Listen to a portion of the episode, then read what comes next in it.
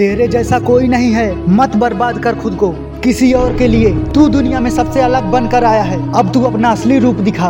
कोई नहीं बन पाएगा तेरे जैसा, और तू भी किसी के जैसा बनने की कोशिश मत करना। तू दुनिया को नए नजरिए से देख सकता है, खुद को कम मत समझना।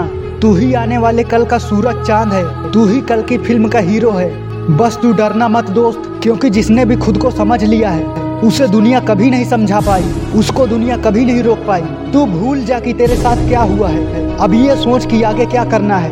तुझे राजा बन के जीना है, गुलामों का सोच निकाल दे दिमाग से। तुझे मालिक बन के जीना है, नौकरों के साथ रहना छोड़ दे, क्योंकि वो तुझे भी नौकरी करना सिखाएंगे। तू अकेला रहना सीख, अकेला जीना सीख। जब अकेले जीतना आ जाए तब भीड़ को अपने पीछे लाना। इस दुनिया में कुछ भी हो सकता है, तू अपने सोच का दायरा कम मत होने देना।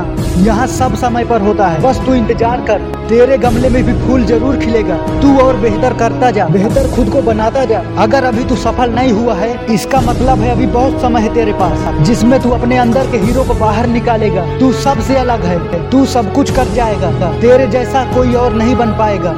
जय हिंद दोस्तों, ऐसे वीडियो के लिए प्लीज रियल लाइफ को सब्सक्राइब करें।